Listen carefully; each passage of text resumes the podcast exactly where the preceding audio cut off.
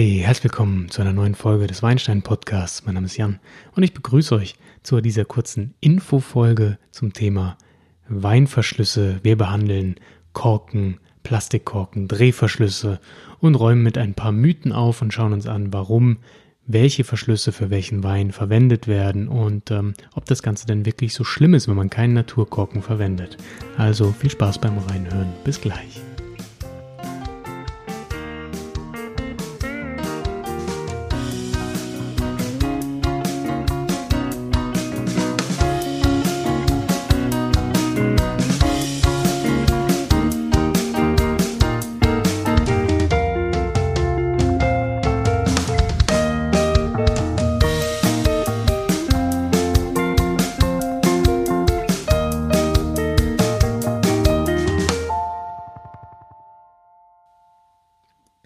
Mittlerweile sind wir es alle eigentlich gewohnt, in den deutschen Weinregalen auch Wein mit Schraubverschluss kaufen zu können, speziell günstige Weine, speziell aber auch Weißweine.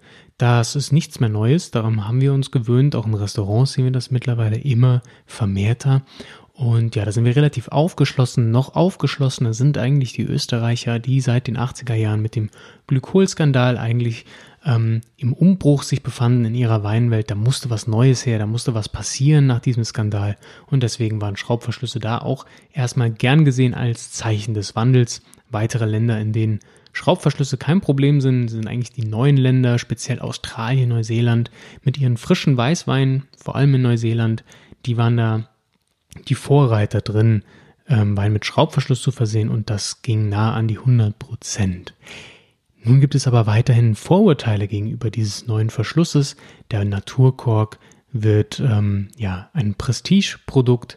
Es wird gesagt, dass das die einzig wahre Art ist, guten Wein haltbar zu machen und gerade Frankreich und ähm, ja Spanien, aber auch vor allem Portugal sind Länder, die weiterhin auf dem Korken pochen ähm, und sich davon versprechen, dass hier die besten Weine entstehen.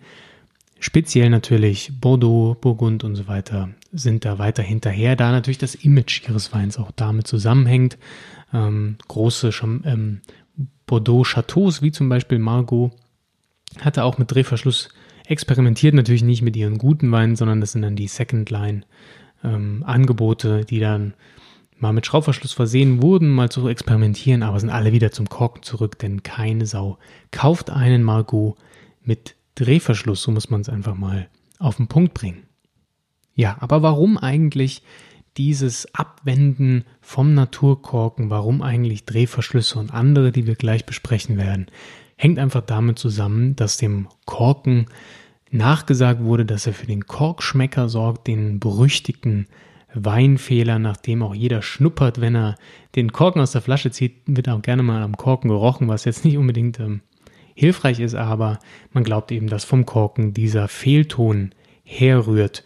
Ähm, der Korkton an sich, dieser Weinfehler, hat damit zu tun, dass ähm, ein spezieller chemischer Stoff sich bildet, der total stinkt. Das Ganze heißt 246 Trichloranisol, kurz auch abgekürzt TCA. Und ähm, ja, der sorgt dafür, dass eben ein ganz furchtbarer Fehlton, so ein muffiger, ja, verfaultes Papier oder, oder nasses Papier, nasse Pappe, was so richtig muffig wie im Keller riecht, ähm, sehr, sehr unangenehm. Sorgt aber auch dafür gleichzeitig, dass unsere Geruchswahrnehmung eingeschränkt wird, wenn wir diesen Stoff ähm, in die Geruchssinneszellen bekommen, ähm, werden andere Gerüche einfach abgeschwächt. Äh, das Hirn riecht einfach dann nur noch diesen Stoff und alles andere wird sozusagen betäubt, was das Ganze natürlich verstärkt und sehr, sehr unangenehm ist.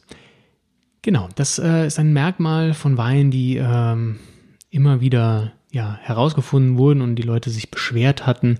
Richtige Zahlen dazu gibt es nicht. Es schwankt zwischen 1 bis sogar 20 Prozent der Weinproduktion angeblich, die davon betroffen waren. Ganz so schlimm war es sicher nicht. Aber selbst wenn es ein Prozent ist, ist das immer noch relativ viel bei, weiß ich nicht, 16 Milliarden Flaschen im Jahr, die da produziert werden. Was ganz interessant ist, ist, ähm, dass auch Weinhersteller, Winzer, die dann auf Plastikkorken zum Beispiel umstiegen, auch die haben Weine hergestellt, die diesen Korkton im Endeffekt ähm, beinhalteten und alle waren sehr überrascht. das liegt nun mal daran, dass diese Stoffe, die ähm, hier vorhanden sind, diese, diese Chlorstoffe, die im, teilweise auch im Putzmittel für die Holzfässer äh, eingesetzt wurden und somit mit dem Wein, mit dem Wein in Kontakt kamen.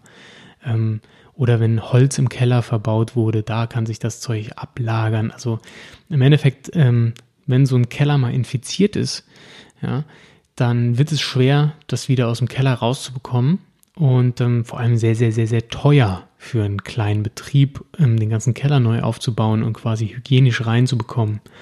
Ähm, das wird schwierig. Genau. Ähm, Im Endeffekt ist es ein Zusammenspiel von Mikroorganismen und eben Chlorstoffen, jetzt mal ganz grob vereinfacht, die dafür sorgen, dass es reagiert und dass es dann irgendwann stinkt. Also es muss erstmal nicht riechen an der Eiche, an der Korkeiche, am, am Korken selbst oder im Keller. Das Ganze ist ein Prozess, der dann ähm, entstehen kann. Also entweder ist es schon im Keller oder wir finden es an der Korkeiche durch Pflanzenschutzmittel, das aufgetragen wurde, oder durch Waldbrände auf der Iberischen Halbinsel. Die sorgen auch gerne mal dafür, dass sich diese Stoffe an der Korkeiche bilden. Ähm, die sind natürlich schwierig zu vermeiden. Das Pflanzenschutzmittel wurde mittlerweile auch umgestellt, um die ähm, Prozesse niedriger zu bekommen. Ganz, ganz große Hersteller von Naturkorken wie Amorim, das ist der größte Hersteller weltweit, ähm, die haben mittlerweile sind dazu übergegangen, auch Korken einfach äh, ja zu reinigen. Da gibt es große Bäder, in denen die ähm, dann mit ja, einer Lösung quasi desinfiziert werden, um das jetzt mal runterzubrechen für den Laien ähm, und dann die Korken quasi frei dieser Stoff zu bekommen, beziehungsweise unter dem Level, ähm, der wirklich riechbar ist. Das ist natürlich auch wieder mit Aufwand und Kosten vor allen Dingen verbunden, so dass irgendwann klar war, okay, es muss eine Alternative her. Ähm, der Prozentsatz ist zu hoch. Wir ärgern uns, wenn wir eine, eine Ladung Wein raushauen und da geht was zurück. Der Kunde beschwert sich, das geht nicht. Gerade im Restaurant sehr, sehr unangenehm. Ähm, aber natürlich auch bei teuren Weinen wirklich sehr unangenehm, wenn man da mal, weiß ich nicht, 100 Euro für ein Wein ausgibt und äh, das Zeug hat einen Korkfehler. Ist das extrem ärgerlich. Ja, daher ist die Industrie hin und hat gesagt, okay, wir brauchen ein, eine Alternative. Und der eben erwähnte Drehverschluss ist zum Beispiel eine davon, die in Australien zum Beispiel sehr, sehr, sehr beliebt war. Aber es gibt auch den Kunststoffkorken, es gibt einen Presskorken, der ähm, hergestellt wurde aus Korkgranulat. Dieses Korkgranulat würde auch gereinigt und dann wieder mit diversen Stoffen, Silikon und so weiter zusammengepappt und dann in einen ja, Granulatkorken gemacht, der dann in die Flasche kam. Ähm, dieser sorgt auch dafür, dass es einen Sauerstoffzufluss zum Wein gibt, was ja für die ja, Alterung und Oxidation mitunter sehr wichtig ist. Es wird ja immer wieder gesagt, der, der Naturkorken, der sorgt eben für die optimale Luftzufuhr und somit für eine optimale Reifung des Weins, ähm, was jetzt so ein richtig dichter Plastikkorken oder eben ein Drehverschluss nicht offeriert. Dazu kommen wir aber gleich. Erstmal nur kurz zu den Plastikkorken und zu den anderen.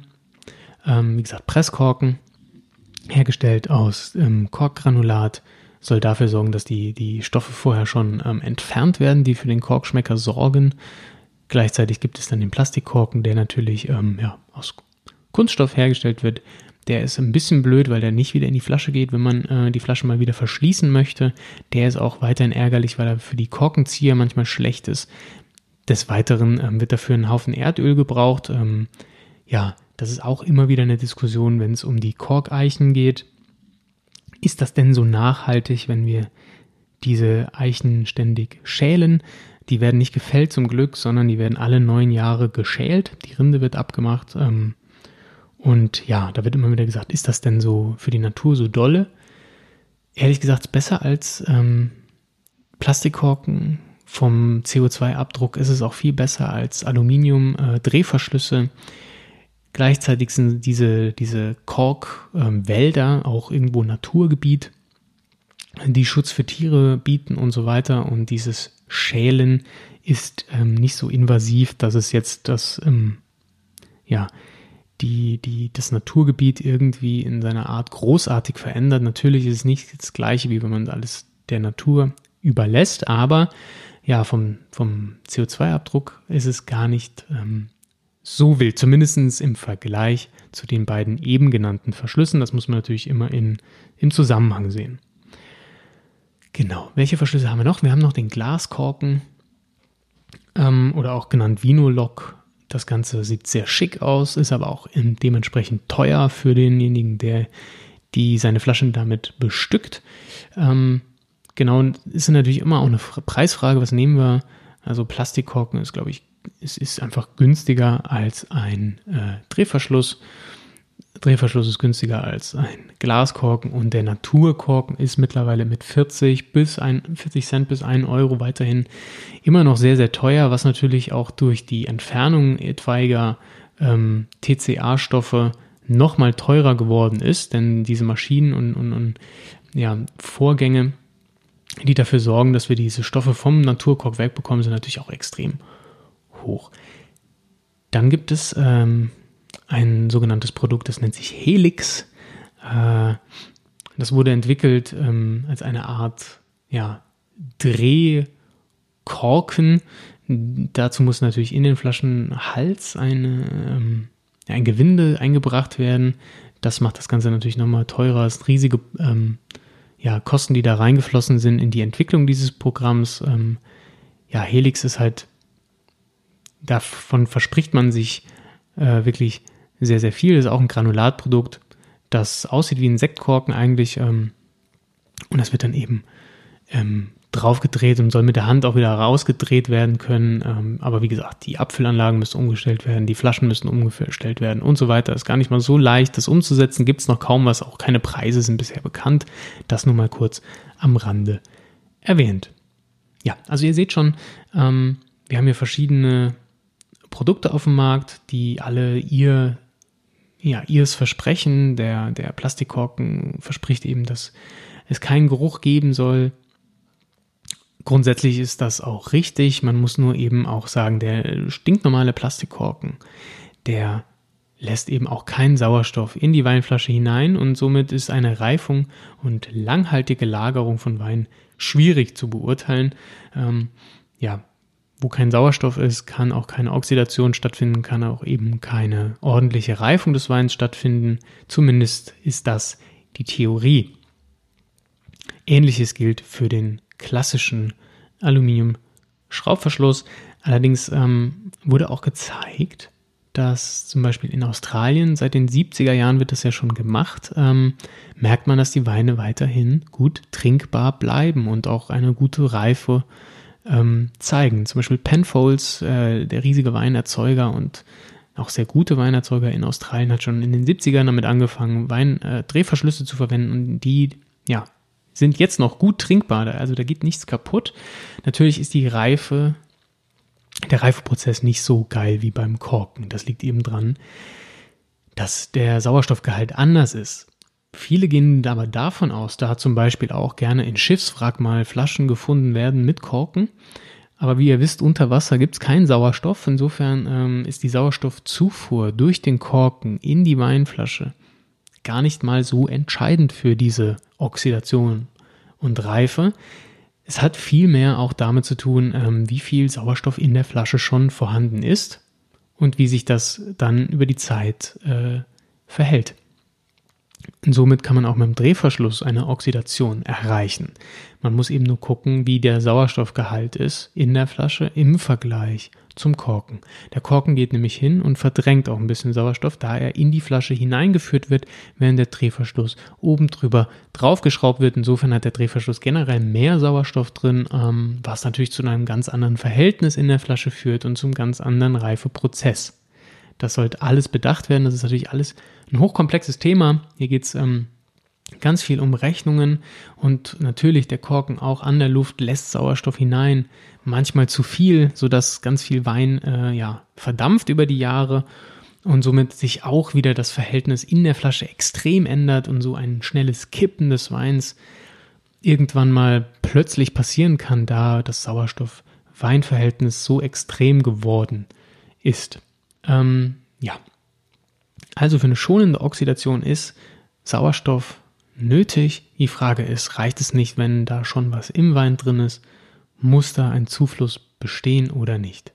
Dieser Frage widmen sich natürlich auch viele ähm, ja, Weininstitute, wie unter anderem Geisenheim in Deutschland, ähm, die sich da die Frage stellen, okay, was können wir entwickeln, was äh, können wir für ein Produkt auf den Markt bringen, das da irgendwie hilfreich zu ist. Und da gibt es ganz verschiedene Sachen.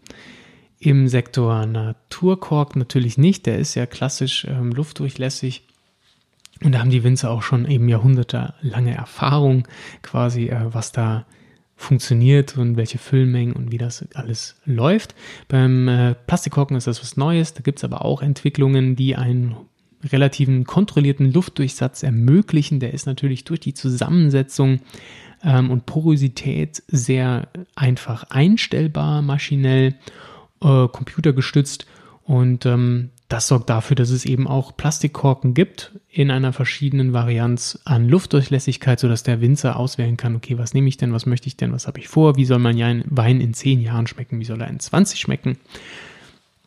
Und dann gibt es wohl auch ganz, ganz interessante, abgefahrene ähm, äh, Korken, die wohl eine frühe äh, Oxidation vermeiden, sodass Weine jung trinkbar bleiben, die dann aber im Laufe ihrer Zeit poröser oder luftdurchlässiger werden, um somit eine Reife dann äh, am Ende ihres Lebens dann zu ermöglichen. Also gibt es wirklich ganz abgefahrene Sachen.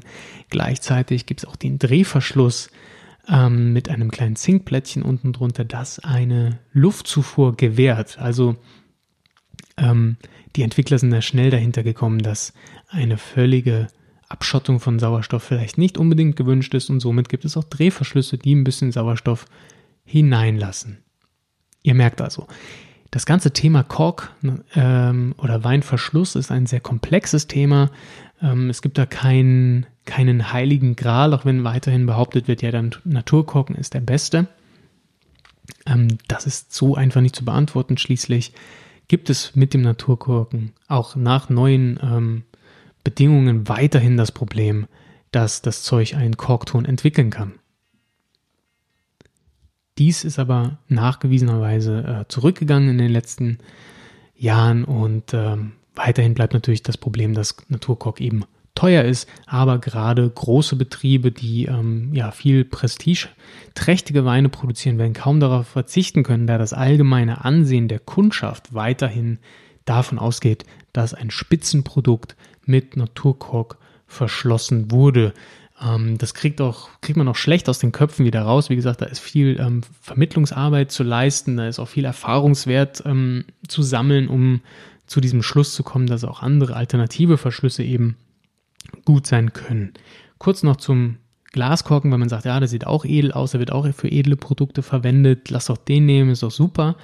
Ähm, auch hier ist zu sagen, die Dichtigkeit eines Glaskorkens wird auch durch einen Silikonring erzeugt und wie wir wissen, Silikon wird irgendwann härter, verliert seine Elastizität und ähm, sorgt eben leider dann auch längerfristig dafür, dass ein Wein hier ähm, nicht mehr ganz dicht bleibt, dass die Sauerstoffzufuhr unkontrolliert werden kann und somit ein Wein auch kaputt gehen kann durch einen Glaskorken. Das nur mal kurz am Rande erwähnt, ähm, weil viele Leute auch glauben, das wäre das Allheilmittel und trotzdem schick. Nee, auch hier gibt es Probleme. Ähm, die Entwicklung läuft weiter, die, äh, die, die ja, Unternehmen sind weiter in der Forschung, die Weinhochschulen sind weiterhin in der Forschung, also es bleibt spannend zu beobachten. Ähm, aber die, die Anzahl an alternativen Verschlüssen steigt und somit werden wir weiterhin auch den Markt ähm, uns anschauen und gucken, okay, was funktioniert, was funktioniert nicht. Ich wollte euch nur mal mitgeben, was es denn an Unterschieden gibt, wo diese Unterschiede ähm, festzumachen sind, was die Risiken und Nebenwirkungen dieser verschiedenen Verschlussarten sind. Und vielleicht ähm, überzeugt sei den einen oder anderen auch mal einen Wein zu kaufen, der nicht mit Naturkork verschlossen wurde. Ähm, oder eben auch zu sagen, hey, das ist mir alles äh, zu heiß, ich habe keine Lust, ähm, weiß ich nicht, ähm, Erdöl, Plastikkorken in der Flasche zu haben. Ich setze lieber weiterhin auf Natur. Auch riskiere ich da gerne mal einen Korkschmecker für. Ne? Also bildet euch eure Meinung. Ich hoffe, ihr habt ein bisschen was lernen können über das Thema Weinverschlüsse und wir hören uns nächste Woche mit einer neuen Folge und auch wieder einer Verkostung. Also bis dahin, macht's gut, ciao.